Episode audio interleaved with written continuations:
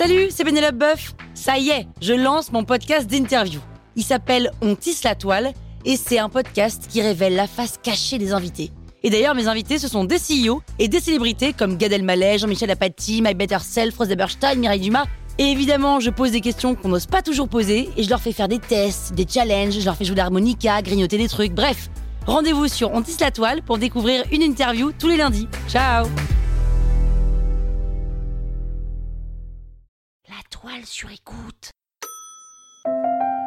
La liberté guidant le peuple, c'est le titre d'un poème ça, non? Ou de Maxime hyper connu?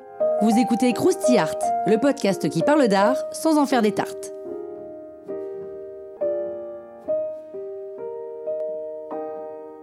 La liberté guidant le peuple, non? Une grande femme, Lenny l'air, un fusil dans la main gauche, un drapeau tricolore dans la main droite, qui enjambe un tas de cadavres sur fond de fumée de barricades?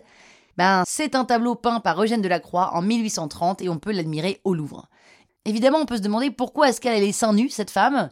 Participer à une euh, révolte à moitié à poil, pourquoi pas? Alors, cette femme n'est pas une fémène, hein. elle a les seins découverts parce qu'il s'agit d'une allégorie. Alors, une allégorie, c'est la représentation d'une idée ou d'un concept, hein. la liberté, la justice, la vertu, etc., par le biais d'un corps. Autrement dit, les seins de cette femme n'ont rien de sexuel. D'ailleurs, Delacroix n'a pas peint les seins d'après un modèle vivant, mais d'après une statue. Reste que justement, le peintre joue un peu de cette ambiguïté entre la femme et la statue.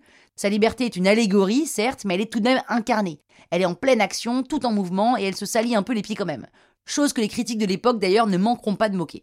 D'ailleurs, vous savez dans le film SOS Fantôme, le deuxième, hein, quand la statue de la liberté se met en marche après avoir péniblement décollé ses pieds géants de son socle. Bon, pardon pour la ref, mais c'est un peu la même chose que dans le tableau de la croix. La liberté descend dans la rue. Voilà.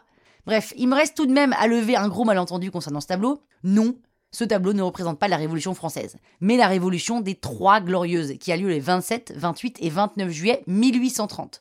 Pendant ces trois jours, le peuple de Paris se soulève contre Charles X, qui venait entre autres de sucrer la liberté de la presse.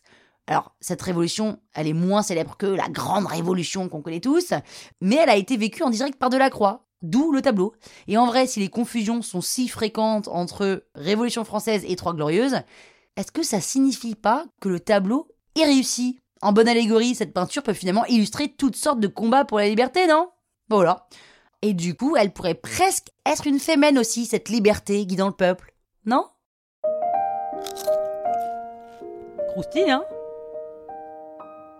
La toile sur écoute.